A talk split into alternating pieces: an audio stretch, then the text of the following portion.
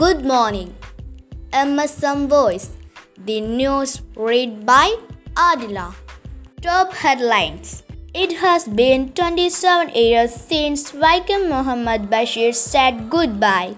Expert committee warning that it will be in October and November. Janagiya Samara Samiti against the toddy shop.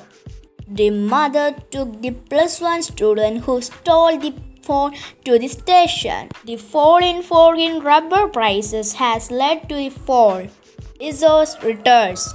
The Jassy era is no longer on the Amazon. Russia suspects use a cyber attack. Sports.